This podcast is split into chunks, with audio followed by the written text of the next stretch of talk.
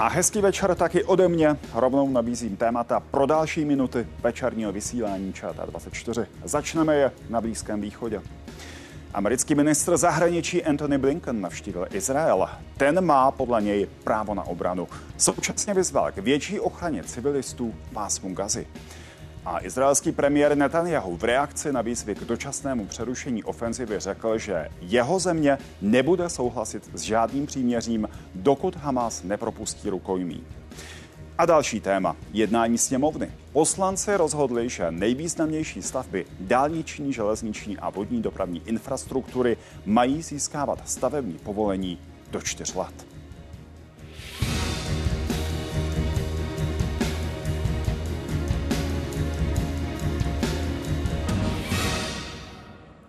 A pojďme na podrobnosti. Izrael má podle Spojených států plné právo bojovat s teroristickým hnutím Hamas. Musí ale dbát na obyvatelstvo pásma Gazy. Na návštěvě židovského státu to řekl americký ministr zahraničí Anthony Blinken. Dále uvedl, že Washington udělá všechno proto, aby pomohl osvobodit víc než dvě stovky rukojmích, které Hamas zajal 7. října. Naši partneři na Blízkém východě i mimo něj musí sehrát klíčovou roli při prevenci eskalace konfliktu. To bude moje hlavní téma na této cestě. Další důležitou věcí je, že musíme dělat více, abychom ochránili palestinské obyvatelstvo. Jasně říkáme, že záleží na tom, jak Izrael přistupuje ke své operaci s cílem porazit Hamás.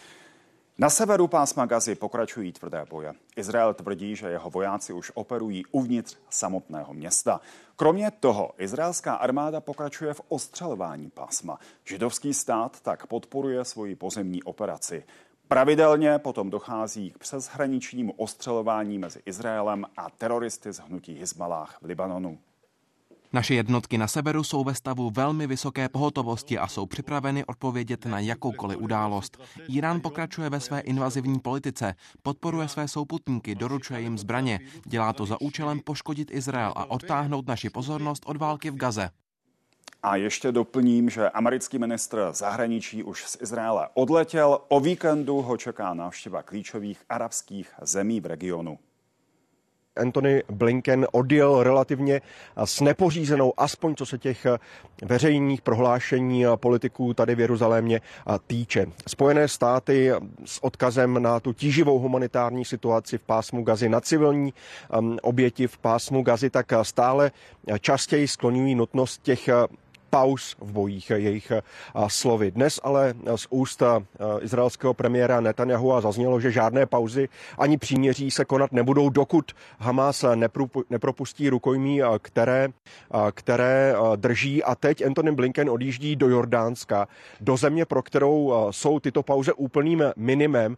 Ještě, ještě možná více a důrazněji požaduje něco permanentní, permanentnějšího, tedy příměří. A teď tedy bude Anthony Blinken s tím do Amánu přijíždět. A mým prvním hostem je Irena Kalhousová, ředitelka Herzlova centra izraelských studií. Přeju hezký večer, děkuji, že jste přišla. Dobrý večer. Anthony Blinken tedy v Izraeli řekl, že Izrael má právo na obranu a dodal, že přitom musí dbát eh, civilního obyvatelstva v pásmu Gazy. Co z toho je klíčová informace pro Izrael? To A, máte právo na obranu, anebo to B, musíte přitom dbát civilního obyvatelstva v pásmu Gazy? Tak samozřejmě to A. Na druhou stranu Izrael si musí být vědom toho, že největší podporovatel toho izraelského útoku proti Hamásu jsou Spojené státy a že opravdu Izrael potřebuje podporu Spojených států. A vidíme přeci jenom, že pro americké politiky, ať už je to Blinken nebo Biden, prezident hmm. Biden, opravdu eh, ty civilní ztráty na životech v Gaze začínají být důležitým faktorem, jak vlastně posuzují tu izraelskou ofenzívu. Jak velký je ten tlak eh, na humanitární přestávky v pásmu Gazy? Včera o tom mluvil uh, americký prezident Biden, dnes uh, v tomto duchu mluvil Anthony Blinken. Jak velký je ten tlak na Izrael? Já myslím, že ten tlak je veliký a samozřejmě uh, Amerika si je vědoma toho, že to veřejné mínění je velmi citlivé právě na ty obrázky z Gazy, které samozřejmě jsou zoufalé a že prostě Izrael potřebuje tu mezinárodní podporu a pochopitelně to, co oslabuje tu mezinárodní podporu, je právě ta zoufalá humanitární humanitární situace. Na druhou stranu je tam ten izraelský postoj, který se týká nejenom těch rukojmí, že prostě by tam měla být tedy eh, ta podmínka, že když budou ty přestávky, že by se nemělo jednat pouze o humanitární pomoc Gazanům, ale také o vyřešení otázky izraelských rukojmí. Plus samozřejmě Izrael se obává toho, že Hamas je teď pod obrovským tlakem v té severní části Gazy. Ta, ta vojenská operace opravdu graduje nebo se stupňuje a ty potenciální přestávky by možná umožnili Hamásu se přeskupit, dát se, dát se částečně dohromady a samozřejmě ty informace, které teď Izrael o Hamásu má, by přestaly být třeba relevantní, co se týče různých, různých informací o, informací o jejich pozicích a tak dále. A když Benjamin Netanyahu říká, že žádné příměří nebude, dokud z pásma Gazy nebudou vydání rukojmí, eh, říká to proto, aby zdůvodnil, proč ta operace musí pokračovat, a, a nebo to říká primárně proto, aby získal izraelská rukojmí zpátky do Izraele? Tak já myslím, že Benjamin Netanyahu je také pod domácím obrovským tlakem, právě aby ta operace byla primárně o propuštění rukojmí, možná až sekundárně o zničení Hamásu, eh, ale prostě Izrael zatím nepřehodnotil ty svoje cíle a zničení Hamásu je tím hlavním cílem. My samozřejmě úplně přesně nevíme, jak se k tomu staví armáda, co je tou hlavní prioritou, jestli je to zničení Hamásu nebo propuštění rukojmí nebo zachránění hmm. rukojmí. Ono je otázka, jestli to všechno eh, lze dosáhnout dohromady, ale prostě Izrael Izrael zatím tu ten hlavní cíl eh, nepřehodnotil. Prostě cíl je tentokrát zničit Hamas, zneschopnit Hamas natolik, aby ten nebyl schopen ovládat pásmo Gazy. A mimochodem bude Benjamin Netanyahu na konci války ještě izraelským premiérem? To je velká otázka. Jeho popularita je opravdu na bodu mrazu.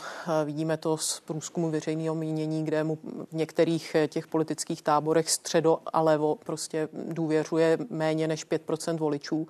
A na druhou stranu eh, myslím si, že v Izraeli je taky ten silný pocit, že uprostřed války se prostě ten šéf, ten generál v úvozovkách nemění, že je potřeba tu válku dotáhnout do konce a pak teprve tedy začít hodnotit, kdo udělal kde chyby a v tom momentě eh, samozřejmě Benjamin Benjamin Netanyahu bude ten první, kdo se bude muset zodpovídat. A právě osud rukojmích je jak zásadní pro politickou budoucnost Benjamina Netanyahu? Já si myslím, že ani propuštění všech rukojmí, což je velmi, velmi vysoce nepravděpodobné, nezachrání politickou kariéru Benamina Netanyahu. Ale pochopitelně to, jak to dopadne s těmi rukojmími, bude hodně eh, potom, jak si rámovat to, jak eh, Izraelci o této vojenské akci budou vlastně přemýšlet. Hmm. Protože pokud se nepodaří vrátit alespoň část těch rukojmí bez ohledu na to, jak to dopadne za másem, tak Izraelci to budou považovat za, za, za neúspěšnou operaci. Zpátky do pásma Gazy a k těm eh, výzvám eh, k humanitárním přestávkám. Marek se ptá, jak by takové humanitární přestávky měly vypadat, když hnutí Hamas zakazuje civilnímu obyvatelstvu opustit pásmo Gazy. K čemu by tedy byly dobré, ptá se. Tak eh, ona je pravda, že eh, spoustu lidí už z té severní části Gazy odešlo. Mluví se 700, 800, 900 tisíc, někdy jsou ta čísla ještě větší, ale každopádně jde o to, že ani na tom jihu není úplný klid, protože samozřejmě i tam eh, je hnutí Hamas a Izrael v některých případech prostě bombarduje i tu jižní část, takže zřejmě jde o to prostě zastavit, zastavit tu vojenskou operaci natolik, aby bylo možné výrazně zintenzivnit tu humanitární pomoc do Gazy. Ono je to také ještě navázáno na to, jestli vůbec Egypt bude schopen zpracovat výrazně větší humanitární podporu, protože každý ten kamion, který my teď vidíme, musí někdo zkontrolovat, hmm. protože samozřejmě je potřeba zabránit tomu, aby se tam pašovaly zbraně, aby tam bylo něco, co může Hamas využít právě eh, v té své vojenské operaci proti, proti Izraeli. Izraelská armáda dnes oznámila, že je, cituju, ve velmi, velmi vysoké pohotovosti na hranici s Libanonem, a to kvůli dnešnímu eh, projevu vůdce Hezbalahu Hasana Nasraláha. Co ten projev podle vás eh, naznačil o možnosti přímého zapojení Hezbalahu do války s Izraelem? Tak eh, samozřejmě eh, nechci se mílit a můžu se mílit, ale myslím si, že eh, z toho to mírně vyplývá, že Hezbalah se nechce zapojit do té operace naplno nebo nechce podpořit Hamas naplno a otevřít tu severní frontu. A myslím si, že je to proto, že tuší, že ta izraelská odveta by byla opravdu ostrá, ale hlavně tam jsou také v pozadí Spojené státy americké, které by do toho možná vstoupili, nevíme jak intenzivně. A to už by potom samozřejmě znamenalo obrovskou destrukci Hezbaláhu. Na druhou stranu samozřejmě Nasrallah si potřebuje udržet tvář a vlastně říká, pokud američané nezastaví tu izraelskou ofenzívu, my tu, my tu frontu otevřeme a samozřejmě říká, že de facto ta druhá fronta už do určité míry otevřená má a v tom má pravdu, protože tam zdaleka není klid. Eh, Izrael už zabil desítky příslušníků Hezbaláhu a na izraelské straně už umírají izraelští vojáci a opravdu ta intenzita těch bojů se spíše zvyšuje, než snižuje a Hezbalah už neútočí pouze na ty vojenské cíle, ale už některé ty, některé ty střely mířily i na civilní cíle v Izraeli. On taky řekl, že Hezbalah se nebojí amerických válečných lodí a všechny možnosti rozšíření konfliktu mezi Izraelem a Hamásem do Libanonu jsou otevřené. To, je, to jsou proklamace pro domácí publikum. Já si myslím, že to je proklamace, protože pochopitelně Hezbalah, eh, Hezbalah nemá šanci proti, proti americké armádě, on nemá šanci v mnoha směrech ani proti izraelské armádě, ale je jasné, že Hezbalah je schopen jak si uštědřit Izraeli mnohé rány a že by, ta, že by to otevření té severní fronty Izrael stálo spousta životů, protože přeci jenom to množství raket a ta přesnost těch raket, kterými disponuje Hezbalah, to je úplně jiná úroveň, než čím disponuje Hamas. Štěpán se ptá, jaká je zatím role Jordánska. Anthony Blinken tam jede jednat, což už tam dělali i mnozí jiní politici, ale o výsledku nic známého není. Je tedy Jordánsko hlavně zákulisní hráč. Tak připomeňme, že Jordánsko mělo hostit eh, ten eh, summit, kterého se měl zúčastnit americký prezident eh, Joe Biden. Potom to bylo hmm. zrušeno kvůli tomu útoku na nemocnici v Gaze. Zítra jednání s arabskými lídry právě v Jordánsku Anthonyho Blinkta. Tak jaká je role této země? Jordánsko eh, má především vliv na západní břeh. Já si myslím, že Jordánsko nemá moc možností ovlivnit přímo Hamás. Na to jsou jiné, jiné spojky, hlavně tedy Egypt a, a pochopitelně Katar.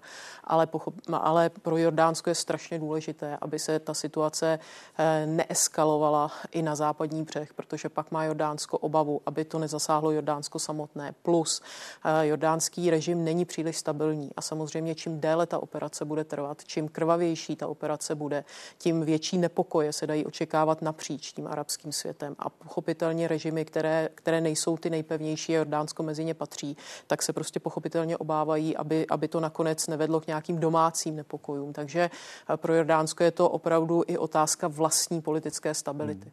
A Spojené státy od začátku té války chtějí po Izraeli vědět, co je plán B pro Gazu. Co bude, až skončí ta pozemní operace v Gaze? Ukazuje se s časem, že ten plán je představa eh, odchodu velké části civilního obyvatelstva do Egypta? Tak to je samozřejmě to velmi citlivé téma, co vůbec Izrael plánuje den poté a myslím si, že v Izraeli opravdu ty plány zatím nemají, což je velký problém. Izrael určitě ty plány nebude schopen vymyslet a implementovat sám. Tam prostě bude potřeba mezinárodní koalice arabských zemí eh, se spojenými státy eh, na palubě. Co se týče, eh, co se týče těch izraelských plánů na vylidnění gazy, což hmm. často slýcháme, samozřejmě myslím si, že Izrael by byl rád, kdyby Egypt otevřel tu hranici teď, aby tam mohli odejít palestinští uprchlíci. Já chápu, proč to Egypt nechce udělat, protože se obává zhoršení bezpečnostní situace na Sinaji Sinaji a také vzhledem k historické zkušenosti se obává, že by ti uprchlíci se už pak nikdy nebyli schopni vrátit, protože by to Izrael nedovolil. Takže tam je potřeba samozřejmě mezinárodní záruky, že ti lidé samozřejmě se budou moci vrátit po skončení té války. Ale já si myslím, že Egypt stejně ve velkém tu hranici neotevře, eh, takže je to spíše taková teoretická debata. Všechny ty informace o tom, že ten plán existuje, že se to týká dvou milionů lidí, že dokonce prý z evropských zemí s tím souhlasí česká a rakouská diplomacie, což možná způsobí rozkol v rámci Evropské unie. To jsou všechno jenom spekulace podle vás. Já jsem ty články četla, ty zdroje prostě nejsou potvrzené, já, já přesně nevím. Je pravda, že v Izraeli vznikl eh, dokument v rámci eh, ministerstva pro, pro tajné služby, nebo přesně jak to nazvat, eh, kde je, toto měl být jeden ze scénářů. Je potřeba říct, že toto ministerstvo je v Izraeli prakticky irrelevantní, že to ministerstvo ani není součást toho válečného kabinetu. Eh, že, že to vzniklo, ten dokument si myslím je velmi nešťastné, ale jako není to, není to závazný dokument, není to prostě oficiální politika eh, izraelské vlády. To, co už je dané, je eh, zákaz pro obyvatele pásma Gazy, kteří pracovali v Izraeli. To je asi 18,5 tisíce palestinců, pokud mám správná čísla. to je jednoduše nutnost z pohledu Izraele, nebo to vypovídá let, co zprávě o přístupu Izraela k obyvatelům pásma Gazy? Tak eh, vlastně Benjamin Netanyahu měl strategii, že Gaze je potřeba ekonomicky eh, pomáhat, což eh, umožní do určité míry uklidnění té situace, takže například umožňoval finanční podporu Kataru, Hamásu a také Izrael umožňoval tisícům palestinců z Gazy, aby pracovali na, na izraelském území a tím samozřejmě vydělávali výrazně víc peněz, než jsou schopni si vydělat v Gaze. Teď je tomu samozřejmě jako konec, protože ti lidé ani by neměli kudy přejít do Izraele, protože ty přechody jsou zavřené. Ale co je obrovský problém do budoucna, že my víme, že část těch lidí, kteří měli to pracovní povolení, vlastně informovali Hamás o tom, jak ta situace v těch izraelských kibucech a městech vypadá. Oni informovali Hamás o tom, kdo má kolik dětí, kde se ty děti schromažďují. Takže bohužel ty detailní informace, hmm. které měl Hamas dispozici, jsou od těchto lidí. Takže myslím si, že do budoucna bude obrovsky obtížné obnovit tu důvěru a vlastně uh, pro Gazany je opravdu chování Hamásu, politika Hamásu a ten, ten brutální útok Hamásu tou nejhorší zprávou. Když se bavíme eh, o tom obnovení důvěry, tak toho se týká i dotaz Pavla. Pokud se eh, izraelským obraným silám podaří zlikvidovat většinu členů a vedení Hamásu. Dá se čekat, že v uvozovkách obyčejní palestinci si budou schopni udržovat svoji míru milovnou společnost? Či je už koexistence Izraele a Palestiny vyloučená? Ty příkopy, které vznikají. Ty příkopy po tomto konfliktu budou strašně hluboké na obou stranách, protože přesvědčit Izraelce, že vlastně ti palestinci, že se s nimi dá jednat po té, co viděli, co se stane, když 4, 5, 6 hodin nemají ty kibuci uh, zajištěnou bezpečnost od izraelské armády, to je něco, co se samozřejmě promítne do té izraelské identity a způsobí to nedůvěru. A na té palestinské straně to samozřejmě bude stejné, ale možná první část té otázky. Gaza bude potřebovat obrovskou pomoc finanční, ale bude také samozřejmě potřeba vymyslet, jak, jak kdo by tam měl vládnout. Myslím si, že nejhorší scénář je, že by tam Gazu dlouhodobě okupoval hmm. Izrael, ale víme, že palestinská samozpráva na západním břehu je ve velkých problémech, je velmi nepopulární a takže tento přirozený aktér, který by se mohl vrátit do té Gazy, je sám v tak špatné kondici, že otázka, jestli toho bude schopen a samozřejmě vychovat nějaké nové vedení v Gaze, eh, které nebude Hamas číslo dvě nebo ještě něco horšího, eh, to prostě bude chtít obrovskou spolupráci eh, prostě mezinárodní spolupráci. Takže proto je tak těžké vymyslet ty scénáře. Vlastně kdo by měl být eh, na, v Gaze přítomen, než se podaří právě buď tedy eh, posílit palestinskou samozprávu, anebo vytvořit nějaké nové vedení v Gaze. Ještě jeden posun přinesl dnešek. Izrael vydal varování pro své občany před nárůstem antisemitismu v zahraničí. Jak si vysvětlujete ty projevy antisemitismu i v Evropě? Ve Francii, v dalších zemích. A narážím na to, že to je přece místo, kde za sebou máme desítky a desítky let, kdy se vzdělávací školský systém, paměťové instituce pokoušeli předávat dál a dál svědectví o holokaustu. Právě proto, aby se něco takového nemohlo zopakovat. Přesto se to děje. Tak zaprvé antisemitismus je realitou i 70 eh, let po druhé světové válce, tak to je. Co se týče těch otevřených projevů antisemitismu, tak samozřejmě vidíme, že často to přichází od těch muslimských komunit, které ne vždycky byly vystaveny tady těmu, tomuto vzdělávacímu systému, plus prostě si sebou přináší jako spousta, spousta uh, zvyků, které jsou z Blízkého východu. A tam prostě nenávist vůči Izraeli, která se často právě potom eh, jaksi přemění v nenávist vůči Židům obecně, tam je to, tam je to prostě v mnoha zemích, je to zcela běžné. Uh, co mě mrzí, je, že vlastně vidí vidíme, že se k tomu často přidávají i, i, i jako Evropani nějakého politického zaměření a, a je to proto, že myslím si, že nerozumí vlastně vůbec té situaci na Blízkém východě, že moc nechápou, co se tam děje, nebo chápou, vidí tu situaci skrz nějaké, skrz nějaké jednoduché formulace a prostě ten arabsko-izraelský konflikt je o něčem jiném. To není úplně typický prostě konflikt jako imperialisticky koloniální země vůči původnímu obyvatelstvu. To je prostě mnohem složitější a samozřejmě ty obrázky obrázky pro, pro Izraelce, ale obecně i pro Židy eh, v Evropě a v Americe jsou děsivé, protože opravdu eh, to připomíná dobu, kterou jsme všichni doufali, že prostě už se nikdy nebude opakovat. I v roce 2023 byste čekala eh, ta základní kliše o židovském spiknutí a podobně? Ale to nikdy nezemřelo. My víme, že prostě všechny tyhle ty konspirační teorie pořád jsou živé. Samozřejmě nejvíc jsou patrné v tom online prostoru, ale bohužel teď se prostě dostávají i do toho, do toho reálného, re, reálného prostoru. A jak říkám, prostě pro židovské komunity je to strašně špatná zpráva, protože uh, se zdálo, že antisemitismus sice existuje, ale už, není, už nepředstavuje fyzickou hrozbu pro židy.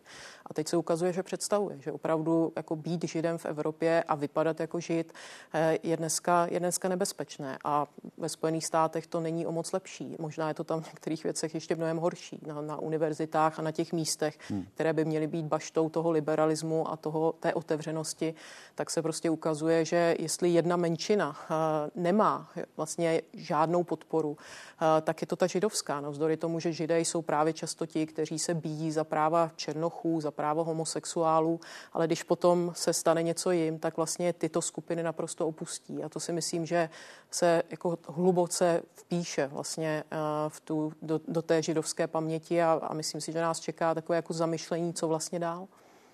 Irena Kalhousová, děkuji, že jste přišla. Děkuji moc za pozvání.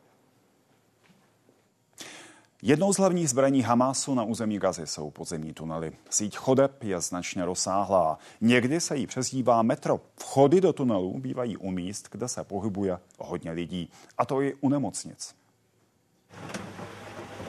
Dřív sloužili hlavně k pašování zbraní a nafty z Egypta a později i k útokům na Izrael. Jen v roce 2014 zničila izraelská armáda řadu tunelů, které směřovaly přes hranici.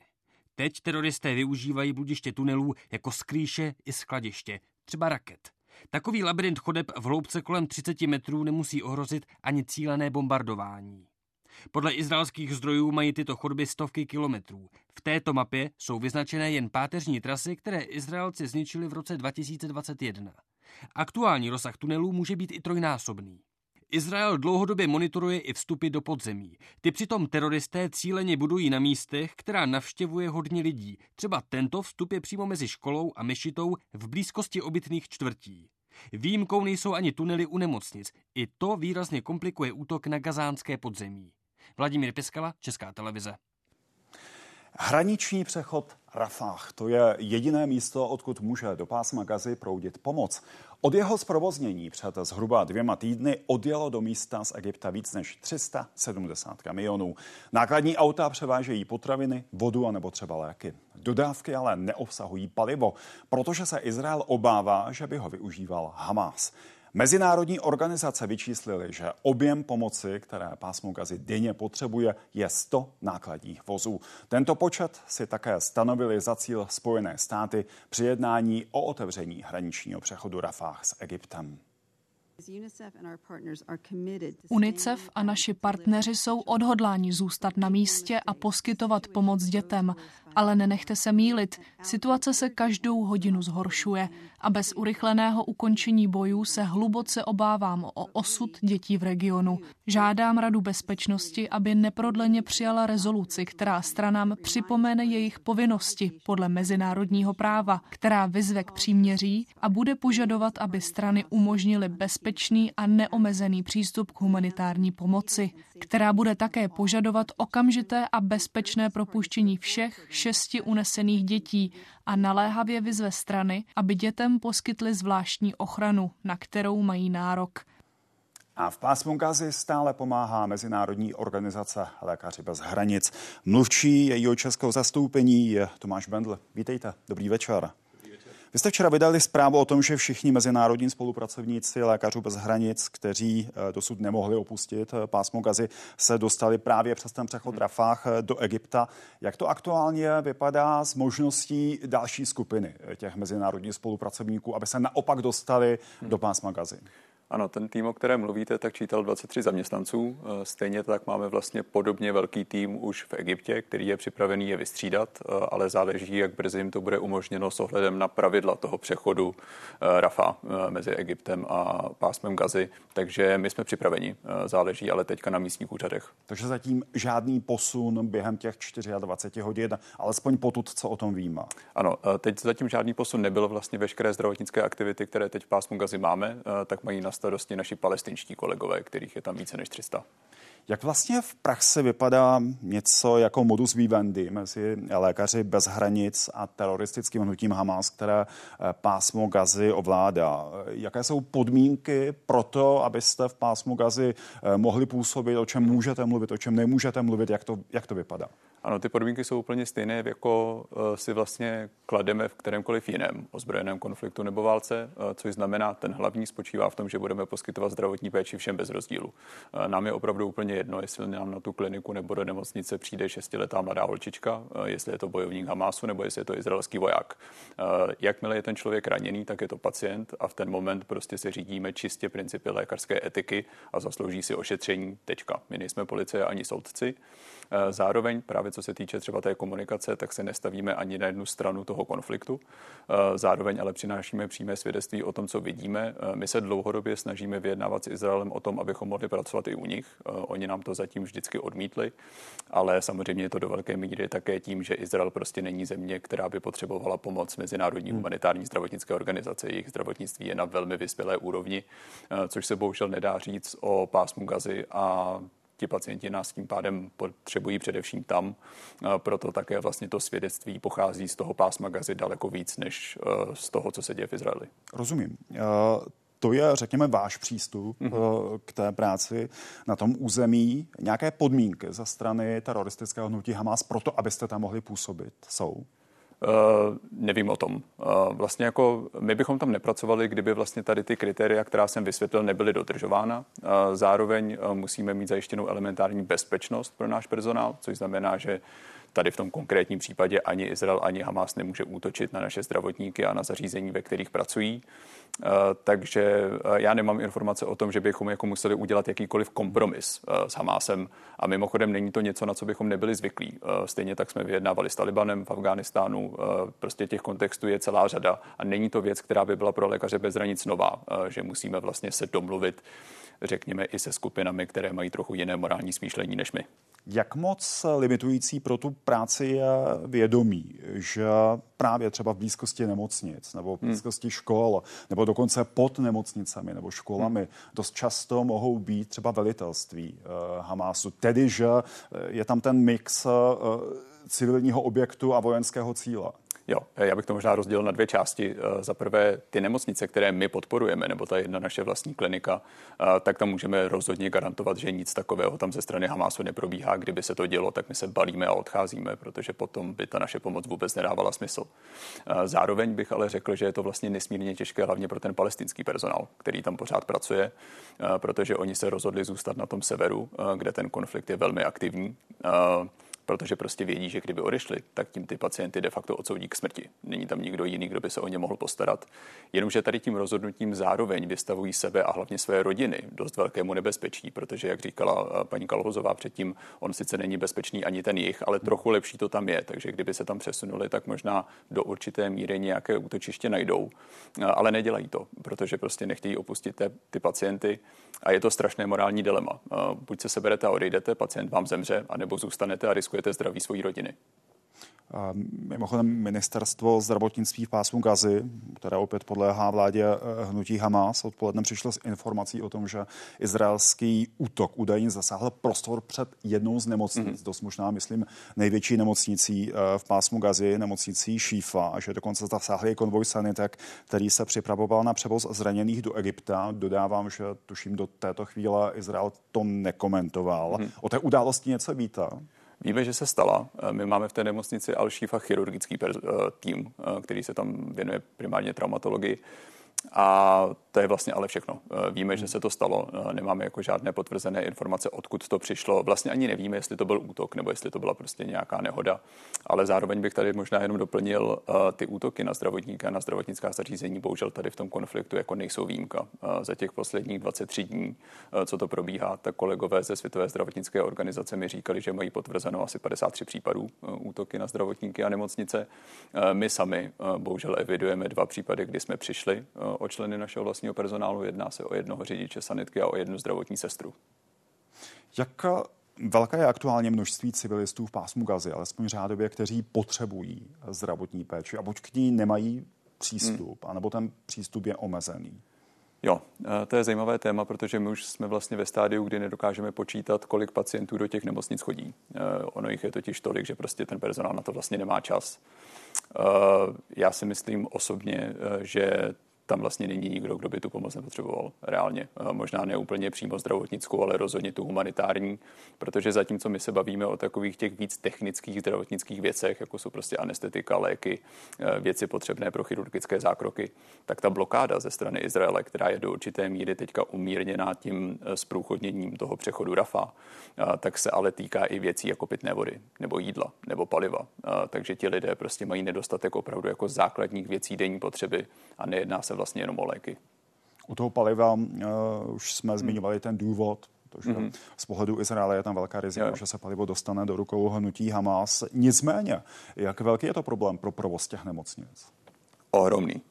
Vlastně podle našich posledních informací tak 14 z těch 35 hlavních nemocnic už nefunguje. Je to primárně právě z toho důvodu, že nemají to palivo. Ono v gazety nemocnice fungují na ty generátory, které jsou na diesel a ty vlastně vyrábějí elektřinu pro ty nemocnice. A to je ohromný problém například co se týče inkubátorů, protože v těch nemocnicích jsou prostě předčasně narozené děti, které ty inkubátory potřebují pro to, aby přežili. Když tam nebude elektřina, ty inkubátory se vypnou. A teď už je prostě, jak říkám, celá řada nemocnic, kde už ten proud není vůbec. Hmm. Dokonce i ta největší nemocnice Al-Shifa, kde máme ten chirurgický tým, tak nám říká, že jako mluvíme o řádech dní, než to dojde. Už několik dnů informujeme o tom, že právě přes ten eh, přechod Rafah eh, se daří zraněné eh, palestince převážet do mhm. Egypta mm-hmm. právě za zdravotní péčí. To je nějaká naděje, že by se skutečně nějak zásadně mohla zvýšit ta dostupnost lékařské péče? Ne. Uh, jako je to samozřejmě nějaká pomoc, ale nic to neřeší a rozhodně to není pomoc v takové míře a takové intenzitě, aby to zmírnilo nějak hmatatelně utrpení eh, těch obyvatel Gazy. Samozřejmě každé, každý jeden pacient, kterému pomůžete, hmm. Eh, za to stojí. Eh, ale tady prostě mluvíme o oblasti, která je 41 km dlouhá, 10 km široká, že je tam přes 2 miliony lidí. To, že se za posledních pár dní podařilo přesunout pár desítek z nich, je kapka v moři. Co soudíte o iniciativě Izraele, který má žádat západní země o vyslání nemocničních lodí právě k břehům Egypta, aby přes Egypt bylo možné převážet zraněné z pásma Gazy a e, poskytovat jim zdravotní péči na těch nemocničních lodích. To je to je nějaká reálná šance na zlepšení té situace? Může to fungovat? Je to velmi naivní, eh, protože když se třeba budeme bavit o struktuře pacientů v té nemocnici Al-Shifa, eh, to jsou lidé, které vůbec není možné přesunout jako ven z té nemocnice, eh, na to, by prostě dostat na nějaké lodě, které by je potom transportovali někam dál. Ti lidé často mají za sebou amputace, protože utrpěli velmi vážná střelná poranění. Někdy se jedná o děti, které mají třeba popáleniny na dvou třetinách těla. To prostě vůbec nejsou pacienti, které by bylo možné přesunout. Takže tohle je taková věc, která jako zní hezky, ale reálně vlastně nereflektuje komplikovanost té situace přímo na místě. Tomáš Bendl, děkuji, že jste přišel. Hezký večer. Já děkuji za pozvání, hezký večer. No a na dálku míříme za Janem Finkerlandem, komentátorem Českého rozhlasu Plus. Jen dobrý večer i vám. Dobrý den. Jak zásadní jsou podle vás proto, abychom si dokázali udělat reálnou představu o tom, co se na Blízkém východě teď v těchto dnech, v těchto týdnech děje právě informace z pás magazy, třeba právě od spolupracovníků Lékařů bez hranic. Jak zásadní střípek pro ten celkový obraz to je, nebo by to mělo být?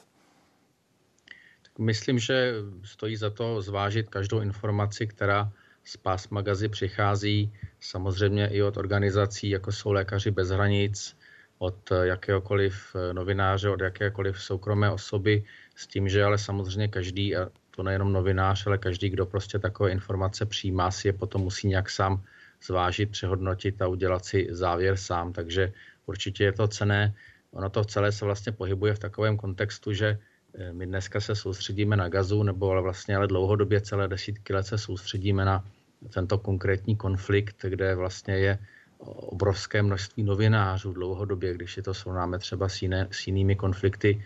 7.10. například začala eh, bombardovací kampaň Turecka proti Kurdům, dokonce Kurdům za hranicemi Turecka, ale prakticky se o tom nepsalo, nemluvilo, protože prostě ten, ta, ta přednastavená optika západního, ale i arabského světa je taková, že to, co se děje v Gaze na západním břehu, v Jeruzalémě a podobně, je významné. Takže vlastně těch informací je vždycky poměrně hodně. Dokonce v určitém smyslu se dá říct, že jich je nadbytek, když třeba samozřejmě nám můžou chybět nějaké konkrétní informace, které se z Gazy nedostanou. Z Gazy tak či onak přicházejí ty výjevy eh, zraněných civilistů, informace eh, o zraněných lidech, kterým se nedostává zdravotnická péče. Jak s tím vším pracuje teroristické hnutí Hamas ve své propagandě eh, v tom, jaké zdání chce budit? V podstatě Hamas a současně Izrael vedou nejenom teda tu pozemní válku, zbraněmi, ale vedou vlastně boj o to, jakým způsobem převyprávějí to, co se děje. To znamená, Izrael má svoji verzi, svůj narrativ, že reaguje na ten útok se 7.10., na který musí reagovat tím nebo oním způsobem. Zrovna tak Hamas se snaží převyprávět eh, tu, tu, tu svoji věc tak, jak on potřebuje. Samozřejmě eh, také už musí rozlišovat, jestli hovoří třeba k publiku v arabských nebo islámských zemích na jedné straně nebo k publiku eh, západnímu. Eh, je pravděpodobné to, co se píše, že Hamas v podstatě má desítky lidí, kteří se zabývají tím, že produkují obsah pro sociální sítě, které se zaměřují právě na, na, na řekněme, zmocnění se toho narrativu, to znamená součástí toho narrativu jsou trosky, děti, možná poprvé vůbec vidíme v takové míře třeba použití umělé inteligence, o tom se zrovna psalo dneska nebo včera, hmm. že jedno z těch dětí mělo šest prstů a podobně. Je to prostě boj o narrativ, při kterém Hamas je poměrně výkonný, eh, pružný, má své influencery, kteří mají desítky milionů eh, sledovatelů a podobně takže je to vlastně jako druhá fronta té války, nepochybně. Tuto front, na této frontě stále vede Hamas nad Izraelem? Dá se říct, že ano, protože myslím si, že Izraelcům bylo jasné, že dříve nebo později e, za prvé lidé začnou zapomínat na to, co se dozvídali po 7. říjnu a za druhé, jakmile začne nějaká protiakce ze strany Izraele, začnou přicházet obrázky trosek, eh, lidí, kteří naříkají eh, dětí, které někdo nese na nosítkách nebo třeba už pohřbívá a podobně, tak že v tu chvíli začne Izrael tahat za ten eh, příslovečný kratší konec provazu. Izrael má samozřejmě svoji verzi, nejenom tu, která se týká toho, že 7., 10., 8., 10. seděli bezprecedentní násilnosti a Eh, vidíme, že vlastně v několika vlnách vždycky znovu odkrývá další a další detaily, aby udržel eh, uvědomění si světa, co se dělo a v jaké míře. A eh, zároveň jako myslím si, že lépe než v těch minulých válkách používá ty tradiční metody, to znamená má své mluvčí, izraelská armáda má svého mluvčího, který je velice schopný, Daniela Hagariho, ministerstvo zahraničních věcí má má své vlastní operace v téhle věci. Eh, myslím si, že neprohrává tak docela tu válku, ale myslím si, že na některých těch konkrétních případech, jako třeba byl ten případ té bombardované, jak se pak ukázalo, nebombardované nemocnice Al-Achli, tak tam vlastně se ukázalo, že svět nebo část toho světového veřejného mění eh, je mnohem více ochotná naslouchat eh, té palestinské nebo té hamásnické verzi než té izraelské. Jak obtížné je za těchto okolností, zvláště když na sociálních sítích eh, opravdu je možné najít bezprecedentní množství dezinformací, tak jak jste o tom mluvil, za použití umělé inteligence, jak eh, obtížné je o tom konfliktu informovat s odstupem a objektivně? Ehm, pokud se ptáte na novinářskou práci nebo konkrétně moji práci, tak Myslím si, že každý si musí nějak vybojovat tu, ten vnitřní prostor. Eh, já specificky jsem komentátor, ne reportér, takže můžu používat eh, informace i trošku nebo metody trochu jiného druhu, to znamená, eh, řekněme, srovnávám tenhle konflikt s těmi předchozími, srovnávám ho s jinými konflikty jinde ve světě, můžu použít různé statistiky, různé analýzy, které lze najít na internetu od eh, důvěryhodných zdrojů, od různých institucí a podobně. Novináři samozřejmě bojují i s, jednak s, jako řekněme s proporcemi, jak, jak, v jakých proporcích se má co zdůrazňovat, s emocemi, které samozřejmě každý má a jako specifickým, teda ještě specifickou kapitolou toho, co se momentálně děje, je vlastně i boj o ten, o ten slovník, o názvosloví. To znamená eh, to, co třeba BBC řešila, jestli má členy Hamásu označovat za teroristy nebo ozbrojence. Eh, v podstatě se ale jedná o řadu jiných. Vlastně by se dala napsat celá diplomová práce o tom, jestli se má mluvit o genocidě nebo ne, etnických čistkách, kdo je dítě, jestli ten, kdo, komu je 17 let, jestli je dítě nebo ne, jestli se má používat slovo ghetto a podobně. Ale myslím si, že nad tím vším je prostě hlavně ten boj o narrativ, kdo je tady agresor a kdo je tady oběť.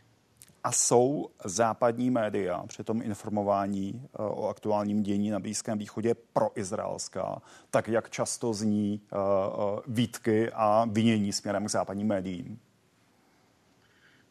když si budete číst izraelské noviny, tak eh, získáte dojem, že Izraelci se domnívají, že západní média eh, jsou proti izraelská, takže asi záleželo, bycho, záleželo by na tom, koho bychom se ptali a hlavně je otázka, co jsou ta, eh, ta světová média. Já si myslím, že nemůžu říct žádný takovýhle, takové jako generální zhodnocení. Já bych řekl, že jako člověk, který se v té oblasti pohyboval, vidím jednu věc, se kterou se momentálně nedá nic dělat a to je, že řada těch světových médií, ať už se snaží o objektivitu nebo ne, že vlastně mají velice malé pochopení pro realitu na místě, že vlastně tu realitu ti lidé často neznají.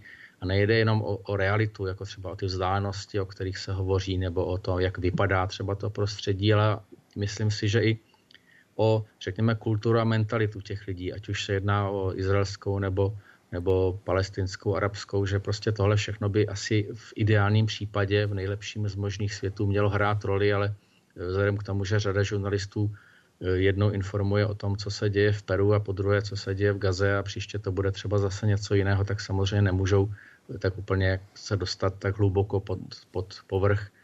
Ale ne, ne, domnívám se, že tahle válka má řad, řadu specifiky z toho mediálního hlediska. Možná, že jednou v učebnicích bude zvláštní kapitola právě věnující se těmto týdnům, těm, které byly a těm, které pravděpodobně ještě přijdou.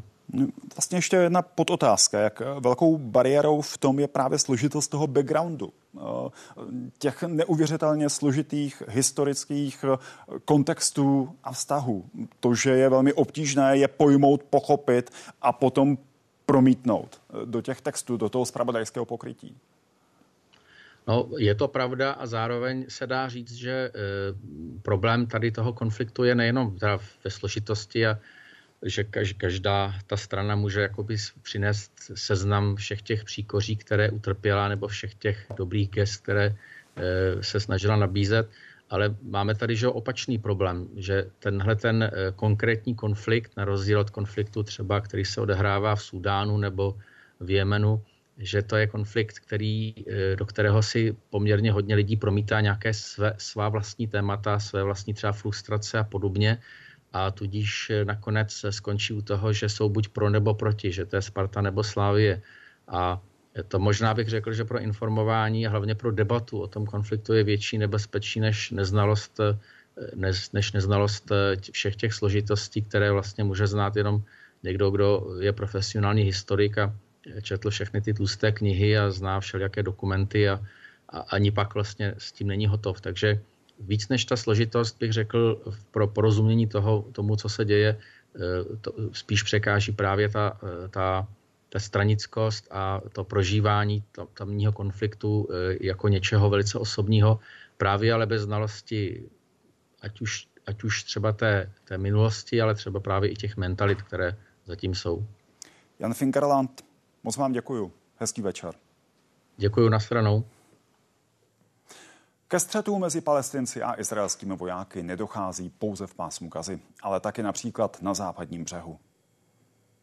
Západní břeh se mění v sud se střelným prachem. Od bestiálního útoku 7. října je tam bezmála 130 obětí. Většina z nich jsou palestinci, kteří zemřeli při střetech s izraelskou armádou. Kvůli neplnění bezpečnostních povinností palestinské policie z období už před válkou průce narůstá aktivita teroristů, hlavně islámského džihádu. Za letošní rok už na západním břehu Jordánu a v Izraeli zemřelo přes 200 palestinců a téměř 30 Izraelců. Překonalo to údaje z roku 2022 a nejvyšší údaje z roku 2005. Vedle aktivit palestinských teroristů prudce narůstá agrese jejich protěžků z extremistických kruhů mezi židovskými osadníky. Při 170 útocích zavraždili 8 palestinců a vyhnali všech 50 obyvatel beduínské výsky Chirbet al-Ratim. Středobodem jejich násilí je palestinská vesnice Kusra. Můj otec byl postřelen sem. Projektil se zastavil v jeho paži. Trvalo jen 10 minut, než zemřel. Vývoj, který znepokojuje jak izraelskou vládu, tak její nejbližší spojence. Žádný soukromý subjekt nemá právo používat násilí. Má to nesmírně destabilizující dopad. Soudíme, že je to Násilí na západním břehu letos dosáhlo více než 15 letého maxima a rekordní statistika po teroristickém útoku Hamásu z Gazy hrozí další kulminací i s tím, jak se osadníci víc a víc ozbrojují. Ano, od 7. Eh, října si chci tu zbraň koupit, protože já a moje žena máme velký strach z teroristů. Eh, Jak vidíte, tahle situace není vůbec dobrá pro nikoho.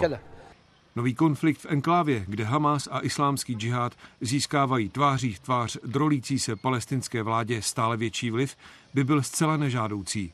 Území velké zhruba jako Královéhradecký kraj s dvěma a půl miliony palestinců obývá ve více než dvou stovkách sídel rozesetých po celém západním břehu necelého půl milionu židovských osadníků. Extremistická menšina mezi nimi zdrženlivý přístup ale zjevně ignoruje. Tomáš Šponar a Jakub Sánto, Česká televize. Bezpečnostní analytik Josef Kraus z Fakulty sociální studií Masarykovy univerzity. Dobrý večer. Dobrý večer. Jak úspěšný je podle vás zatím ten pozemní postup izraelské armády v Gaze, v pásmu Gazy? Relativně úspěšný, ale také díky tomu, že je relativně opatrný. On totiž ten pozemní vstup do té Gazy eh, v podstatě reálně neproběhl. Izraelská armáda Gaza City fakticky obklíčila. Nadále probíhají ty operace ze vzduchu nebo za pomocí bezpilotních prostředků. Eh, sporadicky dochází k nějakým testováním a průnikům a především se snaží Izraelci ještě před tím samotným vstupem na dálku likvidovat zázemí a infrastrukturu eh, Hamásu tak, aby potom nebyli úplně zaskočeni při tom samotném vstupu, aby mohli Hamas co nejvíce vyčerpat a samozřejmě logicky sami utrpěli co nejmenší ztráty, které ale pochopitelně nelze zcela eliminovat. Takže zatím ten úspěch tady relativní je, množství těch ztrát na izraelské straně taky, ale zatím také dosaženého výsledku, mimo, mimo vlastně plošného ničení té eh, zástavby v Gaze, také bychom příliš nenapočítali. Takže ty zprávy, které přicházejí každý den o tom, že Izraelci zabili nebo zlikvidovali eh, některého čelného představitele teroristického hnutí Hamas, to je zatím sporý výsledek.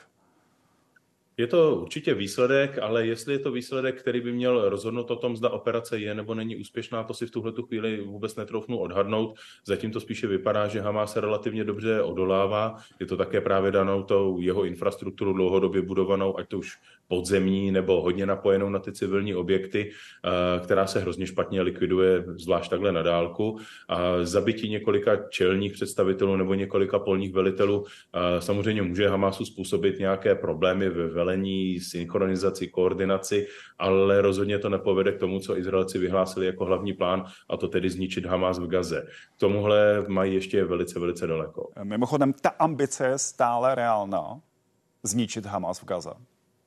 Já si osobně myslím, že reálná není vůbec, je to jakýsi ideální bod, kterého je možné dosáhnout eh, spíše teoreticky, ale Izraelci se určitě budou snažit se k tomuto bodu dostat eh, co nejdále. A samozřejmě čím dále se dostanou, tím větší úspěch celá ta mise bude mít. Hamas jako takový erodovat v podstatě nelze, zvlášť ne i po, těm, po těchto celé řadě útoků, které na tu gazu reálně dopadají a které zase systematicky ohrožují to civilní obyvatelstvo. Tady si pochopitelně Izraelci zadělávají zase do budoucna na celou řadu problémů a Hamas může jako pověstný bájný Fénix opět stanout z popela, jakkoliv oslaben, do budoucna naopak paradoxně posílen. Eh, mimochodem, eh, to, o čem se bavíme, na to se ptá i divačka Kristýna. Eh, a ta ještě doplňuje otázku, kdy Izrael operaci v Gaze ukončí. A potom se ptala právě, až bude celé hnutí Hamas vyvražděno, je to vůbec reálné, na to jsme odpověděli, nebo až budou mrtví všichni velitelé. Tak možná jenom ta první otázka, kdy podle vás Izrael ukončí tu operaci? Ono to v tuhle chvíli skutečně není jasné a není vlastně jasné, jestli Izraelci vstoupí skutečně do Gaza City a bude to operace, řekněme, jakéhosi chirurgického řezu cíleného opravdu na velitelské špičky Hamásu, na tamní infrastrukturu, na zásoby zbraní, střeliva a dalších věcí a po jednotkách dnech, dnech možná týdnech se IDF stáhne z téhleté oblasti a nebo, jak už jsme také mohli slyšet od některých čelních představitelů nebo představitelů i izraelského, izraelských ozbrojených sil, se bude jednat o operaci, která potrvá delší dobu, klidně měsíce nebo možná jednotky let, protože Izrael se bude snažit nahradit tu administrativu Hamásu administrativou vlastní. To znamená, Izrael reálně bude muset muset vykonávat zprávu nad tou zničenou gazou a to už by bylo něco, co by bylo velice, velice náročné. Nejenom na finance, energii a lidský potenciál, ale taky na velice cené politické body, protože něco takového může potenciálně velice, velice poškodit izraelské renomé a vlastně celou řadu relativně fungujících vztahů nejenom v regionu Blízkého středního východu, ale také třeba i vůči zemím západu s Iranou Kalhousovou, ředitelkou eh, Herslova centra izraelských studií, jsme už analyzovali ten dnešní projev eh, vůdce Hizbaláhu eh, Nasraláha. Irana Kalhousová říkala, že by se nechtěla mílit, ale že jí z toho projevu vyplývalo, že hnutí Hizbalách v tuto chvíli nechce vstoupit do přímého střetu, do války s Izraelem. Četl jste ten dnešní projev podobně? Je to něco, co já tvrdím v podstatě od samého začátku. A nyní vlastně v tom projevu všichni čekali na to, jestli Hasan Nasrallah eh, vyhlásí nějakou válku státu Izrael, anebo se stane přesný opak. A vlastně se stal přesný opak.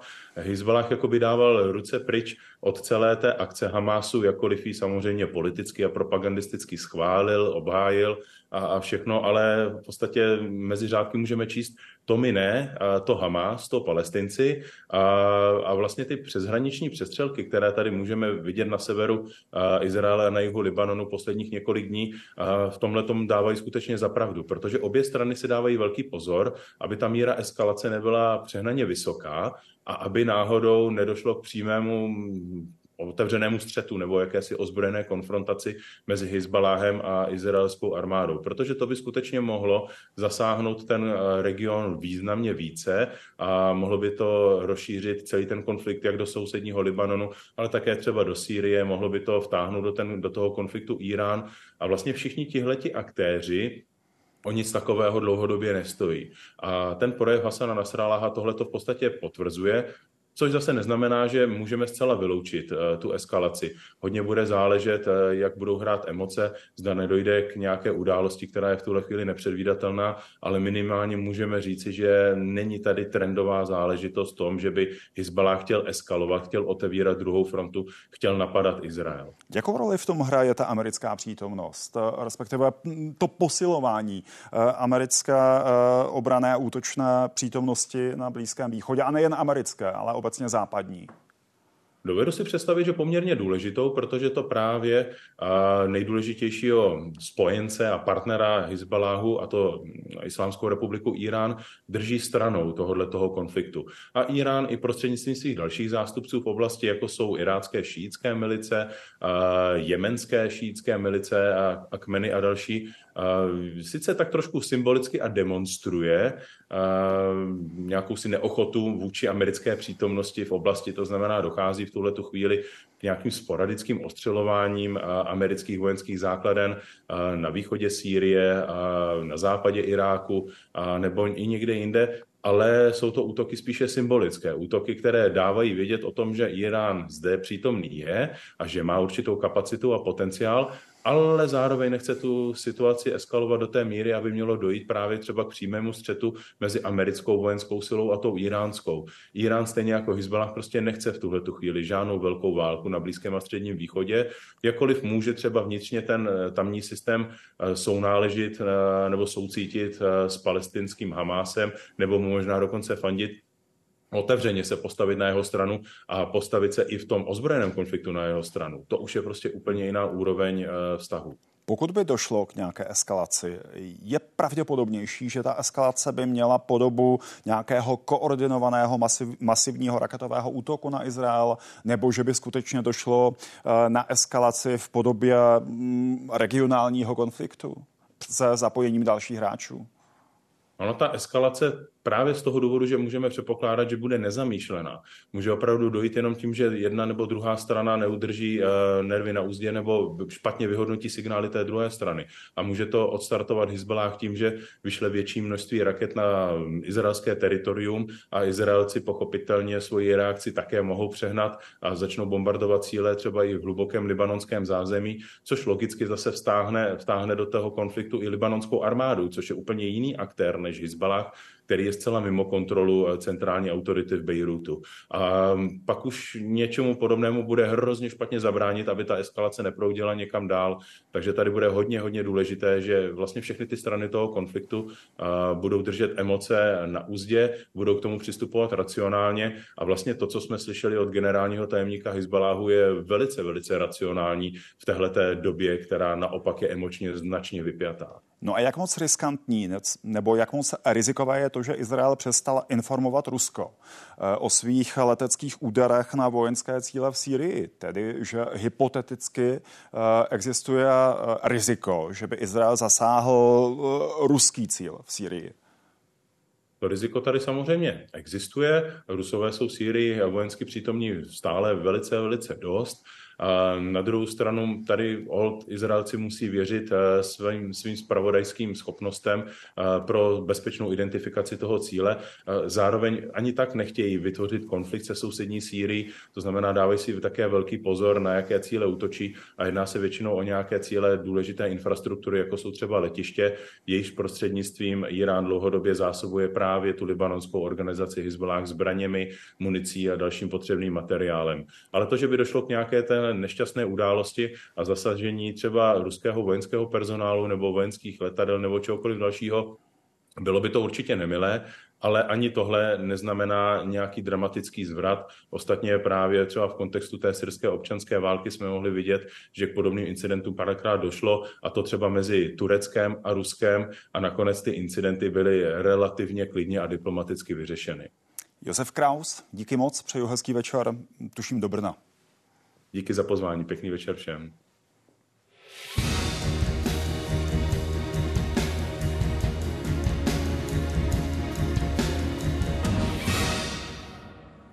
A teď pojďme otevřít naše dnešní druhé téma. Nejvýznamnější dopravní stavby by měly získat stavební povolení do čtyř let. Počítá s tím novela takzvaného liniového zákona, kterou dnes na mimořádné schůzi schválili poslanci. Úprava zároveň usnadňuje i budování infrastruktury pro energetickou bezpečnost a těžbu ložisek některých surovin. Změny ještě musí posoudit Senát.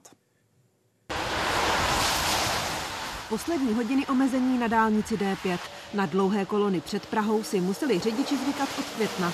I na někdy až hodinové spoždění. Můžete vidět, že došlo hlavně k rekonstrukci podkladních vrstech a povrchů. To znamená, položili jsme tady nových 80 tisíc eh, tun asfaltobetonových směsí. Po nejvytíženějším úseku D5 denně projede na 60 tisíc aut. I proto hrála při výběru stavební firmy roli nejen cena, ale i rychlost. Prakticky denodenně se zde tvořily kongresce, eh, byly zde dokonce i dva světelné nehody v průběhu té rekonstrukce. To znamená, je velmi klíčové prostě tyto opravy zrychlovat. A po dnešku by se měla výstavba hlavně nových úseků ještě urychlit. Úřady budou muset nově vydávat stavební povolení do čtyř let od chvíle, kdy investor předloží všechny podklady. Na začátku se každý může vyjádřit, ale nemá celém tom procesu do nekonečna opakovat své námitky. Nepochybně to ovlivní všechny ty chystané dálniční stavby. Ať už se bude jednat o středočeskou část D3, o urychlení stavby dálnice mezi Brnem a Vídní, ale bude to také znamenat eh, významný posun v přípravě vysokorychlostních tratí třeba té mezi Prahou a Kladnem. Krátce před začátkem mimořádné sněmovny se ale do změn opřeli zástupci obcí. Nelíbí se jim na poslední chvíli připojené pozměňovací zákony. Na poslední chvíli jsme od, právě od samozpráv dostávali varovná hlášení, že třeba ten dílčí územní rozvojový plán by mohl jaksi až moc posílit roli státu v debatě v tom území, v té přípravě. Současná úprava podle obcí také upřednostňuje těžbu nerostů potřebných pro výstavbu kritické infrastruktury před ochranou zdrojů pitné vody. Varují přitom, že možné soudní spory mohou přípravu staveb naopak prodloužit. Kristýna Kolovrátková, Česká televize. No a pojďme přepojit diskuzi dvojice poslanců. Zdravím Ondřeje Lochmana, předsedu podvýboru pro dopravu poslanecké sněmovny, který je poslancem Hnutí stan. Dobrý večer. Pěkný večer vám i divákům. A taktéž člena z téhož podvýboru poslance Hnutí Ano Martina Kolovratníka. Dobrý večer i vám a také hospodářského. Dobrý večer z Pardubic, díky za pozvání. Tak děkuji za doplnění. Pane poslanče, začnu u vás, eh, kolovratníku. Eh, možná jenom titulkově. Máte jako zákonodárce po dnešku jistotu, že se změnou toho dosud liniového zákona, který se taky přejmenuje eh, Česko dožene sklus, který má s dostavbou dálnic a výstavbou rychlo, vysokorychlostních tratí? Tak jistotu nemáme nikdo, ale máme všichni velkou naději, že to už poměrně vysoké tempo, které jsme nabrali v minulém volebním období, teď vlastně ještě zvýšíme a že skutečně ten historický dluh, který vznikal v letech 2000, 2005, 10 za těch ještě před předchozích vlád, takže teď ho opravdu doháníme. Rychle připomenu, že my jsme v těch, u těch předchozích vlád už připravili tři průlomové novely tohoto zákona. V první se zavedl osminásobek, potom strategický seznam staveb, potom ta takzvaná polská metoda toho velkého vyvlastnění a koalice vládní dneska už vlastně čtvrtou novelou na toto navazuje a jak, hmm. bylo, jak byla dohoda v té sněmovně v předchozím období, tak jsem moc rád, že stejná dohoda napříč politickým spektrem byla právě i dnes a myslím, že opravdu ve shodě jdeme dobrým směrem. Ano, tuším ve finále nikdo nebyl proti uh, při tom samotném hlasování. A pana poslanče Lochmane, ministr dopravy Kupka už uh, na konci srpna mluvil o dopravní smršti. Uh, premiér Fiala mluvil o tom, že chce, aby Česko bylo křižovatkou opět Evropy, tak uvidíme teď po schválení té novely, pokud bude schválena i v Senátu a podepíše ji prezident, eh, dopravní smršť při výstavbě dálnic a železnic a budeme opravdu tou křižovatkou. Eh, tak já bych si přál, že jsme nebyli jenom křižovatkou, ale i dobrou destinací. A aby jsme měli takovou infrastrukturu, že za námi investoři jdou. A kvůli tomu jsme tuto novelu liniového zákona také připravovali v danou chvíli máme jistotu, že eh, v rámci tohoto volebního období by se mělo vybudovat minimálně 200 km dálnic, tedy do konce roku 2025. Eh, jak říkal pan poslanec Kolovratník, já souhlasím s tím, že tady musí být schoda napříč politickými stranami, protože něco připravovali oni, něco připravujeme my a Nyní, když se stříhají pásky, tak se k tomu zvou poslanci i z ANO, kteří u toho byli, nebo jiní. A zase do tom budoucnu to jsou zase jiní poslanci. Takže tady nejde o politické triko, tady jde o to opravdu, aby jsme společně připravovali zákony, které pomohou to zrychlit. A, za, a zajistili se svorně to stříhání pásek do budoucna, rozumím. Uh, je, je... je tak já čekám, že to bude výrazně rychlejší. Dobře. Pane poslanče Lochmane, je ten dnešek toho hlasování ve sněmovně i dobrá zpráva pro hlavní město Prahu. V tom smyslu, že teď už snad možná nebudou problémy s dostavbou uh, Pražského okruhu? Uh, tak D0 takzvaná, určitě čekáme, že ta, ta východní část úvaly a směrem k D1 se dá do pohybu i rychleji. Celkově, když se díváte na všechny ty pozměňovací návrhy a ten zákon, tak opravdu to má být tak, že na začátku eh, se každý může vyjádřit k dopadu na životní prostředí, ale pak se snažíme zmírnit ty obstrukce. Já dám jenom příklad, naposledy D11 směr polská hranice eh, přes Trutnov z Hradce Králové, zde znovu prázdný papír, blanketní odvolání, potom rozklad, kde eh, dotyčná organizace sepsala něco, co se nakonec ukázalo, že byl původní část dokumentu na, Slo- eh, na jinou dálnici, která vedla na Slovensko a tak to potom hmm. doplňují a celkově se ta stavba obstruuje. Takže tomuto se snažíme zabránit a celkově, tak eh, celkově, jak zaznělo ve vaší reportáži, se snažíme také zrychlit výstavbu vysokorychlostních tratí. A já mám velkou radost, opravdu velkou radost, že ten zákon prošel ústavní většinou, že pro něj hlasovali všichni ze sedmi stran, protože to je velký příslip toho, že to takto bude pokračovat i ty další roky. Možná i proto, pane poslanče Kolovratníku, my se o té věci tak trochu bavíme jako o hotové věci, eh, ale ona ještě úplně hotová není. Eh, hlasovat o ní budou senátoři a eh, hypoteticky se může stát, že celá ta věc doputuje k rozhodování ústavního soudu, protože je tady přeci hodně subjektů, kterým se ty změny nebudou líbit, včetně některých obcí. Tak jak velké je riziko, pane poslanče Kolovratníku, že nakonec se ukáže, že to vyvažování mezi rychlostí a mezi zájmy ostatních subjektů nebylo správné a narazí u ústavního soudu?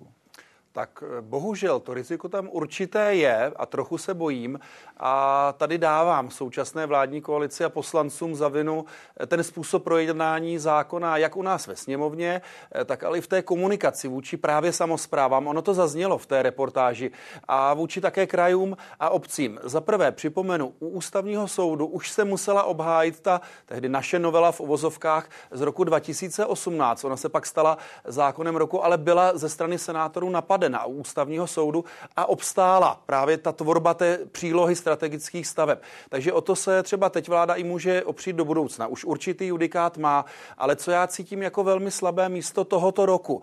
My jsme ten zákon dostali do sněmovny až na konci března, pak bylo první čtení, pak bylo léto, výbory a ilustračně my mezi druhým a třetím čtením jsme měli vlastně jenom 9 dnů a třeba ta finální tabulka, to vypořádání všech návrhů měla přes 150 stran, tak my jsme ji dostali ve středu 18. října ve 3 odpoledne a druhý den 19. v 9 dopoledne už jednal hospodářský výbor. Bylo hmm. na to vlastně pár hodin a já vnímám, já jsem to řekl v té reportáži, obce se velmi bojí například ustanovení toho dílčího územního rozvojového plánu a bojí se také té, řekněme, větší síly u otvírání nebo rozšiřování ložisek nerostů. Jde se správnou cestou, ale třeba u těch nerostů není řečeno v tom návrhu, jestli všechny budou jenom pro Českou republiku, pro naše strategické stavby a že by třeba neměly jít na export, aby si z toho někdo nedělal biznis. Některé věci tam zkrátka chybí. V lepším případě to může Senát opravit, zkusit ty nedostatky nahradit, ale v tom horším to může vracet, že s tím nesouhlasí a bohužel se obrátit také na ústavní soud. To je riziko, které poslanci vládní koalice bohužel zanedbali. Nicméně, pane poslanče Kolovratníku, zatím to vypadá, že kde není žalobce, tam nebude soudce, protože jste se shodli ve sněmovně. Já určitě budu rád, když se to nestane. Nechci tady hrozit a malovat černé. Budu si přát a budu prosit senátory, aby, aby ten zákon, ne, nechci říct si nezdržovali, ale aby, aby ho maximálně třeba vylepšili nebo něco dopracovali, ale aby nebyli proti a ani nepracovali s tím ústavním soudem. Ale logicky jsem zástupce opozice. Primárně toto bude úkolem a domácím úkolem pana ministra Kupky. Pane poslanče Lochmane, nezasahují ty změny přeci jenom příliš invazivně do práv obcí. Mimo jiné právě tím, co zmiňoval pan poslanec Kolovratník, tedy eh, těmi dílčími územními rozvojovými plány, které by měly mít sílu nahrazovat eh, místní územní plány. Tak není to příliš velký zásah do územního plánování obcí? Eh, já tu mám dvě poznámky. První, jeden opoziční poslanec řekl na hospodářském výboru, ten proces, který zde je, je rychlý ale my se o těch věcech bavíme 20 let a nejsme schopni je prosadit. Proto proto budu hlasovat. A druhá věc, pan, Kolo, pan Kolovratní řekl na hospodářském výboru, já bych vás chtěl pochválit za dílčí územní plán, protože to je věc, kterou podporuji. A e, to, to Martin e, prohlásil na tom výboru. A, a my jsme tady ve shodě. Eh, to, že se toho obce bojí, já jsem měl jednání s několika starosty, žádal jsem také pana ministra o to. Eh, obce mají obavu, například o vysokorychlostní tratě, že stát si rozhodne a nebude se s nimi bavit. Já říkám, že to tak nebude že stát má svého investora, tady zprávu železnic, tam má mluvit s těmi starosty. Sám ministr iniciuje teďka jednání, eh, vím o vysokorychlostní trati mezi Prahou a Ústím a snaží se hledat tu nejlepší trasu. Takže stát má mluvit s obcemi, má mluvit s kraji, ale musí na konci, musí poprostě, prostě na konci mít to poslední slovo na to, že opravdu si rozhodne. Protože jinak se může stát, že jedna obec řekne, my to tu nechcem, druhá obec řekne, my to tu nechcem, no a pak to už nemáte kam umístit. Hmm. A vemte si, že třeba vysokorychlostní trať z Prahy do Brna máte přes několik krajů. Kraje mají svoje územně plánovací dokumentace, každá je v jiném čase a pak může trvat klidně 5, 7, 8 let, než se vám povede Rozumím. tu línii, kudy to má vést, dostat do té mapy. A stát si teďka řekl, my chceme si sami říct, kde to má být, ale budeme s vámi opravdu do nekonečna ladit to nejlepší řešení. Jenom stručně, pane poslanče Lochmane, vy máte jistotu, že se ty váhy nepřeklopí příliš silně na tu druhou stranu, na tu stranu státu a prosazování těchto staveb tak, že poškodí třeba právě práva obcí, ale i dalších subjektů, že to bude druhý extrém. Uh, víte, my stále nejsme tak tvrdí, ať už ten minulý zákon 2018 nebo tento 2023, jako je ta polská varianta. A ta polská varianta, kde opravdu stát uh, má svůj projekt, v momentu projektu, když získává stavební povolení, uh, tak se i pozemky pod tou stavbou stávají státu, pak se teprve vyrovnávají a někdo se může soudit, ale už to nemá vliv na tu stavbu, tak tak to tvrdí ten zákon, zákon není. Takže já se nemyslím, že jsme šli úplně na hranu, myslím si, že jsme se snažili odstranit ty nedostatky a snažíme se také využít evropské peníze třeba na výstavbu vysokorychlostních tratí, protože pokud to nestihneme, ty začátky do roku 2027, respektive 30, tak pak se také vysokorychlostní tratě nemusí nikdy postavit. Takže já tu obavu nemám, Jistotu nemáte nikdy, protože já nevím, kdo bude sedět v té vládě příště a jestli toho nebude zneužívat. Každopádně pojistky tam jsou hmm. a e, těch je několik, ale současně říkám, vždy to také bude o té vládě, která nám bude vládnout. Já už jsem v úvodu naznačil, že ten zákon o liniových stavbách se transformuje.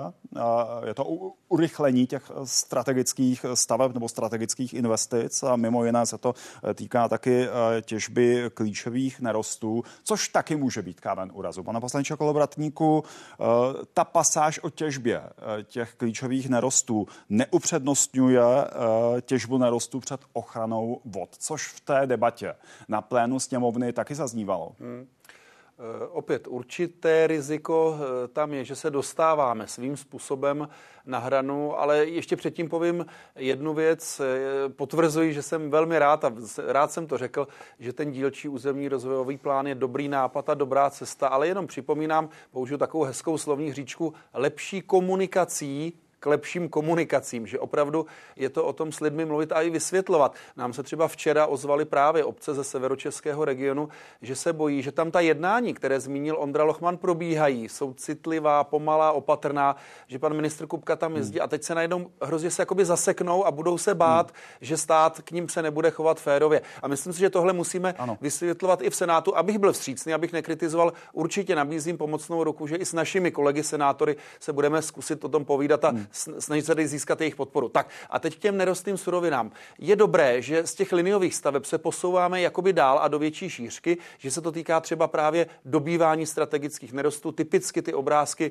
které vidíme v televizi kamenivo, právě ta, kame, ta drč vlastně, nebo ty kameny, které se používají do železničního svršku. Může to být písek, štěrto, štěrkopísky a tak dále. Bohužel, jak to bylo projednáno rychle, jestli tam nehrozí zanedbání spodního chovat, neumím teď odpovědět, je to na hlubší analýzu analýzu toho zákona, kam přesně všude míří. Zkrátka, jak jsem řekl, hmm. během jednoho dne jsme neuměli jít do takového detailu. Já za sebe říkám a chci věřit kolegům z vládní koalice, i protože k, tomu, k těm pozměňákům se kladně pozitivně vyjádřilo i ministerstvo průmyslu a také životního prostředí, ty další rezorty. To by měla být jistá záruka toho, že se jakoby nejde slepě jenom jednou cestou, třeba z pohledu dopravy, a že se zapomíná na ty další rezorty. Takže hmm. věřím, že i tohle se povede vysvětlit. Dobrá, pane poslanče Lochmane, právě ministerstvo životního prostředí je to ministerstvo, které v červnu připravilo eh, návrh na ústavní ochranu vod. Tak nemůže se počase stát, že zjistíte, že to, co jste schválili dnes, je v rozporu s tím, co dost možná v budoucnu schválíte v síle ústavního zákona ochranu vod?